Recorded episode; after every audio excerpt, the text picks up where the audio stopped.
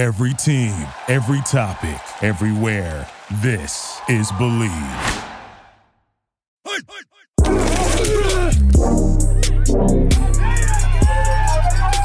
Welcome to Under the Winged Helmet. I'm Kyle Simmons. And as always, I'm joined by former Michigan and NFL offensive lineman Thomas Guynes. This week's episode is sponsored by Jabs Gym. Learn the fundamentals of boxing through high intensity cardio and strength workouts with locations in Metro Detroit, the Eastern Market, Ferndale, and Birmingham. We would also like to thank Juke. You can purchase their gear at jukefootball.com. As we all know, the Wolverines are under NCAA investigation for alleged sign stealing involving low level staffer Connor Stalions. It's alleged that Stallions purchased tickets to over 30 games and used illegal technology to steal play call signs from opponents. This week, Stalions has been accused of being on the sidelines for the Central Michigan versus Michigan State game earlier this season. It's also been alleged that Ohio State coach Ryan Day hired the PR firm his own brother works for to investigate Michigan, which led to this entire investigation. Because we've been away for the last week, we haven't had a chance to talk about this. So, Thomas, what's your take on this entire story? I mean, at the end of the day, I really feel like it's it's kind of a witch hunt. Um, there really hasn't been a whole bunch of credible information that's been put out there. Uh, I think that this is a very emotion driven investigation by a lot of parties involved. When you hear about what the allegations are and you look at what the actual ramifications could be, for my understanding of it, unless there were some sort of electronic devices, I think that was kind of sort of the big the big deal that I got out of it from the NCAA aspect. There really isn't anything that I saw that Michigan has done or any sort of real sanctions that can be placed based off of these particular allegations. Um, it, it's definitely um, sad if this really came down to a Ohio State coach wanting to reach out to his brother to go basically try to dig up some dirt on the Wolverines. Um, I, I definitely feel like that doesn't, you know, speak well of Ryan Day as a coach and or a man. I'm also a huge proponent of I don't care if you know what we're doing, you still got to stop it. You still got to block, you still got to tackle. Mm-hmm. And so all of these things in, in culmination really just spark more of a distraction at this point as far as giving the media world and sports pundits something to talk about. But as far as what's actually going to be taking place, um, I don't really foresee a lot of uh, I don't really foresee a lot of sanctions and or real issues coming down for for the Wolverines. You look at what the president of the university has done as well, seemingly from all intents and purposes, he's backing up Coach Harbaugh, saying this is our guy. So um, you would think that as the president of the university, that he would have a lot more information than what we're getting out here just as casual fans. So sit back, enjoy the entertainment, grab your popcorn, but um, it's depending on what side of the, the fence you're on. If you're part of Wolverine Nation, I think you know you should be pleased with the outcome. If you're going to be part of the other individuals, it's probably going to pretty, be a pretty anticlimactic ending and probably not what it is that you're looking for. As long as we keep winning, I think that you know that quiets all of the noise. We just got to continue to go out there and do our job. Um, having this week off is going was huge in my opinion. Get a lot of the nicks and bruises healed up. Let guys kind of recenter themselves. Let the team and the coaches recenter themselves and continue to have this big push towards the second half of the Big Ten season.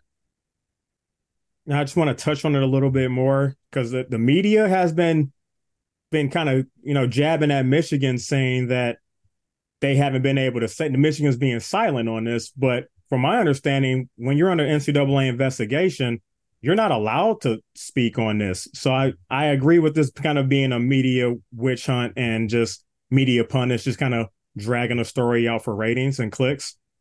Yeah, I mean, definitely. It's you know, it's it's us, right? It's it's the team with the funky helmets. It's the block M. It's the arrogant Michigan guys. And you know, as we're going on this three in a row push as far as being Big Ten champs, getting back to the NCAA playoffs and hopefully getting deeper in, in, into that pool of play. Um, what what bigger story could there be? What's going to sell? You know those those ad positions and like you said, getting those clicks and, and getting all of that that attention than to say that the mighty Michigan Wolverines were quote unquote cheating in some way, shape, or form. Again, I, I go back to uh, the the Belichick days, right? What really happened to Coach Belichick? If there's a suspension, we we've gone through the suspension thing, right? All right, Jimmy, you can't coach. Okay, next man up. Again, this is why football is the greatest team sport. Not only just from the player aspects of things, but things happen in life. And as a coach, if for whatever reason a particular coach can't be there, then again, it should be next man up. And I think we've done a really good job as far as establishing a highly skilled, highly motivated, highly capable coaching staff. That if Coach Harbaugh was not, you know, at the helm of the ship, that one of his first mates, if you will, could definitely step up and guide us through, you know, these waters. As like I said, we're getting to that second half of the season, so we'll see what happens. But you know what? Hey, stop it you still got to block and tackle. Mm-hmm. And I think this is going to maybe put a bigger uh, magnifying glass on college football as a whole. Because if, and that's a big if, we did anything wrong, or if we did anything that other schools haven't also been doing, then the NCAA needs to take out some of the ambiguity as far as what the rule set is and what the what the punishments and or sanctions could be. But until there's an actual ruling, hey, just line up and play football. I agree. So until we actually hear something actually valid from the NCAA, I don't think there's much right. more we can talk about talk about this story, you know? Mm-hmm. So definitely that. So we're gonna move on from it. So um this past Tuesday, the college football playoff rankings were released. Ohio State is ranked number one, followed by Georgia at number two. The Wolverines are at three, and Florida State is at number four. Uh, Thomas, uh, do you think the college football play playoff committee got these rankings right to start? I always say this when it comes to rankings. Rankings are cool for the flex, as the kids say today. You still got to go play the game. We had a bye week, so I think that might have hurt us when it quote unquote comes to ranking, just because we haven't played. But uh, you know, we've been putting up good numbers. The schedule is the schedule. We play the teams that have been put out in front of us. So with all of these other teams having the opportunity to to play within that past week, I think the bye week hurt us as far as the rankings go.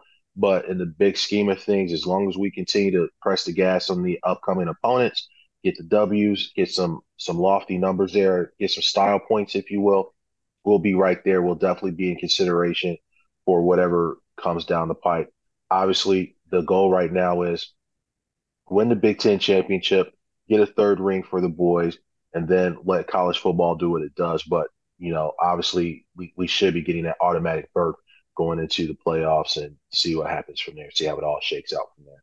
This Saturday, the Michigan Wolverines host Purdue this Saturday for uh, a 7:30 kickoff at the Big House. The Boilermakers are two and six on the season, one and four in the Big Ten, coming off a, la- a loss last week to Nebraska. So, what do you think we need to do to get the W this Saturday, and uh, also get ready for this final stretch of the season?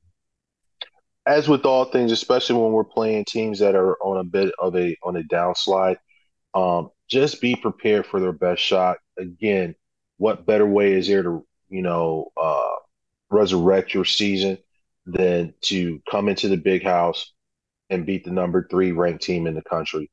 Uh, from watching the Purdue Nebraska game, Purdue's got some guys, but overall, I'm not seeing anything that's overly impressive about their team. I think this should definitely be another big score game. I think our defense, our front seven um, against their offensive line, definitely should be able to get home. Um, we got to continue to the ball inside and in front, and just stick to the basics right now. I think just based off if you match this up mono and mono, our horses against their horses, the Wolverines definitely should come out on top instead and stand head and shoulders above the Boilermakers. But like I said, we have to guard against playing down to the level of our opponent's capabilities. And also just the common things we talk about week in and week out. Ball security, win the turnover battle, and then just go out there and press the gas to the point where from a attrition standpoint, we got to make these boys just not want to play. we got to make them start looking up at the clock and like, damn, we still got, you know, another quarter to go because we're just hitting them with body shots after body shots. And like I said, halfway through that third quarter, that's when you actually see the the spirit start to wither. And then that's when the fun really starts. So I'm hoping by end of the third quarter, maybe even a whole fourth quarter, we have our twos, twos and threes in. Again, I think that's huge. Just getting those guys some valuable game time and not just garbage time. You know, a couple of two, three minutes left in the game, getting certain guys in. So allowing guys to get in during you know some meaningful game time and allowing them to have an opportunity to execute either defensively or offensively. So that's going to be huge. But I'm not foreseeing any huge hurdles the Wolverines need to uh, traverse at this point, based off the the effort that I saw the Boilermakers put against the Cornhuskers. And in other news, our boy JJ is the leading favorite to win the Heisman. So what do you think of his chances to finish this thing out and bring home that trophy? Well, you know, like I've always said, the when you, we started talking about Heisman talk during my tenure, had the opportunity to block for Tyrone Wheatley, and um, it's a team thing. You know, it's just going out there. You got to stay healthy. Football again, greatest team sport, but when we start looking at individual, um, individual performances, JJ's out there doing a thing. And because of the fact that we are winning, we are undefeated. As coach used to tell us, when we win, everybody gets to eat. Mm-hmm. And so it's it's JJ's time. JJ shows a great arm.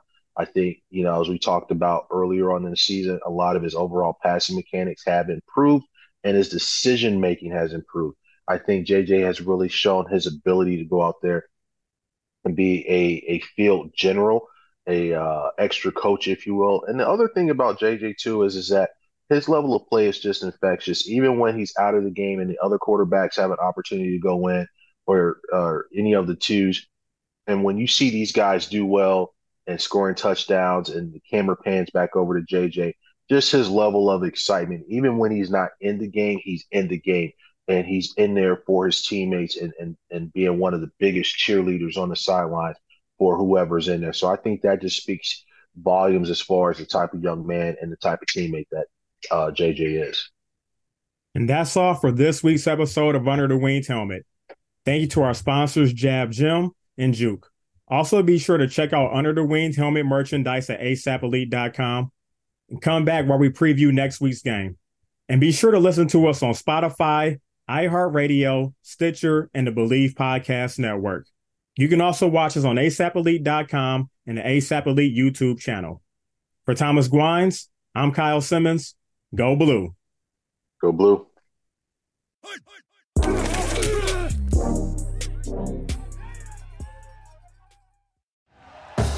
Thank you for listening to Bleav. You can show support to your host by subscribing to the show and giving us a five star rating on your preferred platform.